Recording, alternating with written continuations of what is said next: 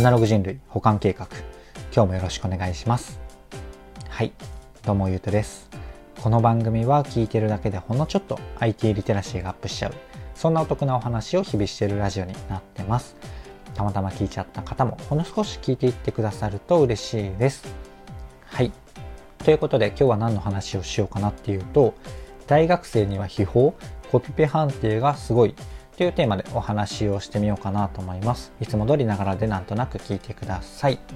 はい。ということで、早速本題に入っていきたいんですが、まあ、そもそもで言うと、まあ、正確にね、僕がすごいちゃんと聞いたわけじゃないんですけれども、昔から教育機関では、うん、コピペ判定みたいなソフトは使われてた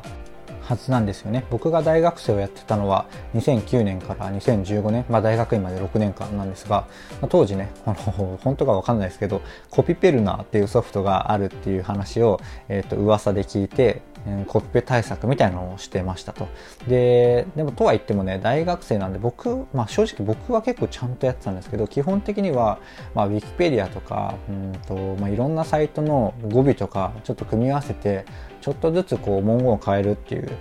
だけでレポートとかを出す人が多いんですよね。そういう学生が多いんですよ。で、えっと、その時の精度で言うと感覚ですよ感覚ですけどその時の精度は結構語尾とかちゃんとちゃんとコピペじゃないとあの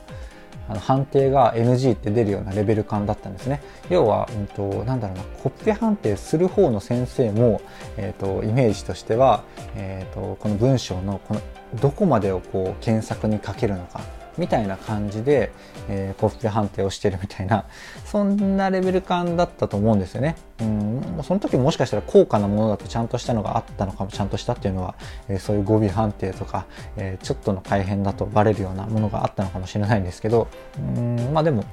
そんな身近にはなかそういうのがなかったのかなっていう僕の想像があったりしますと。で、えっと、今回ご紹介するのがコピペモニターという会社さんで、そのコピペの判定っていうところを、えっと、ディープラーニング、人工知能及び、人工知能過去 AI 及びディープラーニングを活用することで、えー、どれぐら、どれぐらい似てるかを判定することができるという。まあでも目的としてはこの著作物の保護的な観点なので、めちゃめちゃいい話ですよね。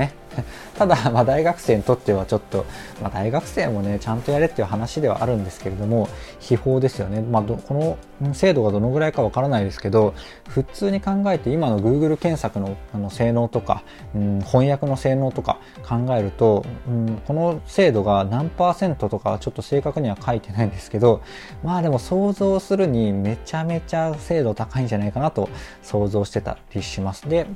なんかこの記事、元ネタがあって、それは、えっと、説明欄に貼っておくんですが、えー、その記事によると、他社の今までの有料製品の2倍の精度っていうところだったので、2倍はいける精度なん、あの、レベル感なんだ。まあ、要は、えっと、その他社製品が70%の精度だって言ってたら140%になっちゃうので、うん、なんかその桁数というか、数字自体はよくわかんないですけど、まあでも、すごい良くなったらっていうところですね。で、Google 検索とかと合わせて、えっ、ー、と、ちょっと言っちゃいますけど、翻訳とかもすごいじゃないですか。なので、なんかこういうのに多分入ってんじゃないかなっていう機能で言うと、あの、翻訳したものをそのまま、あの、レポートとかに入れてないか、論文とかに入れてないかっていうところはあったりするんじゃないかなっていうところがあったりしますね。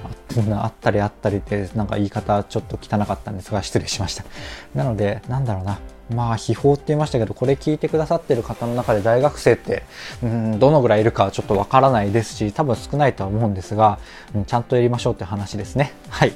はい。というところでメインでお伝えしたかったところは以上なんですが、最後にちょっとだけ雑談ということで、このあの参照した記事、あの、拝見していて、読んでいてですね、すっごい懐かしく思ったんですよね。何かっていうと、大学、大学院行ったり、理系の学生理系の学生、理系出身の方だったら、えっ、ー、と、まあ、多分共感してくれると信じて言うんですが、この、えっ、ー、と、このコピペ判定の機能が、まあ、ネット上の Google, Google に載ってるようなネット検索ももちろんするんですけど、あの各種出版社の学術論文系の出版社の文書内容も検索するっていう話があったんですよね。そこで載ってるのが J ステージとか、これ読み方結局分からず適当に読んでたんですけど、シニーみたいな CINII っていうサイトがあってもう僕めちゃめちゃ重宝してたんですよね。このシニーシニーと J ステージ。なのでこの AI のニュースを見つつ一番感じたのはこの懐かしさだったっていう話ですね。もうちょっとよくわかんない話になっていきそうなのでこのぐらいで終わろうかなと思います。はい。というところで今日の配信は以上なんですがいかがでしたでしょうか？こんな感じで僕の配信では Web とかアプリとかテクノロジー的な情報ニュース的なものを取り上げつつもメインはセットでお伝えする僕の考えとか周辺の知識っていうそんなような番組になってます。ちょっとでも役立ったかなとかいいなって思ってくださった方がいらっしゃいましたらいいねとかフォローとかコメントやレターをいただけると嬉しいです。というところで最後までお聴きいただきありがとうございました。ではまた。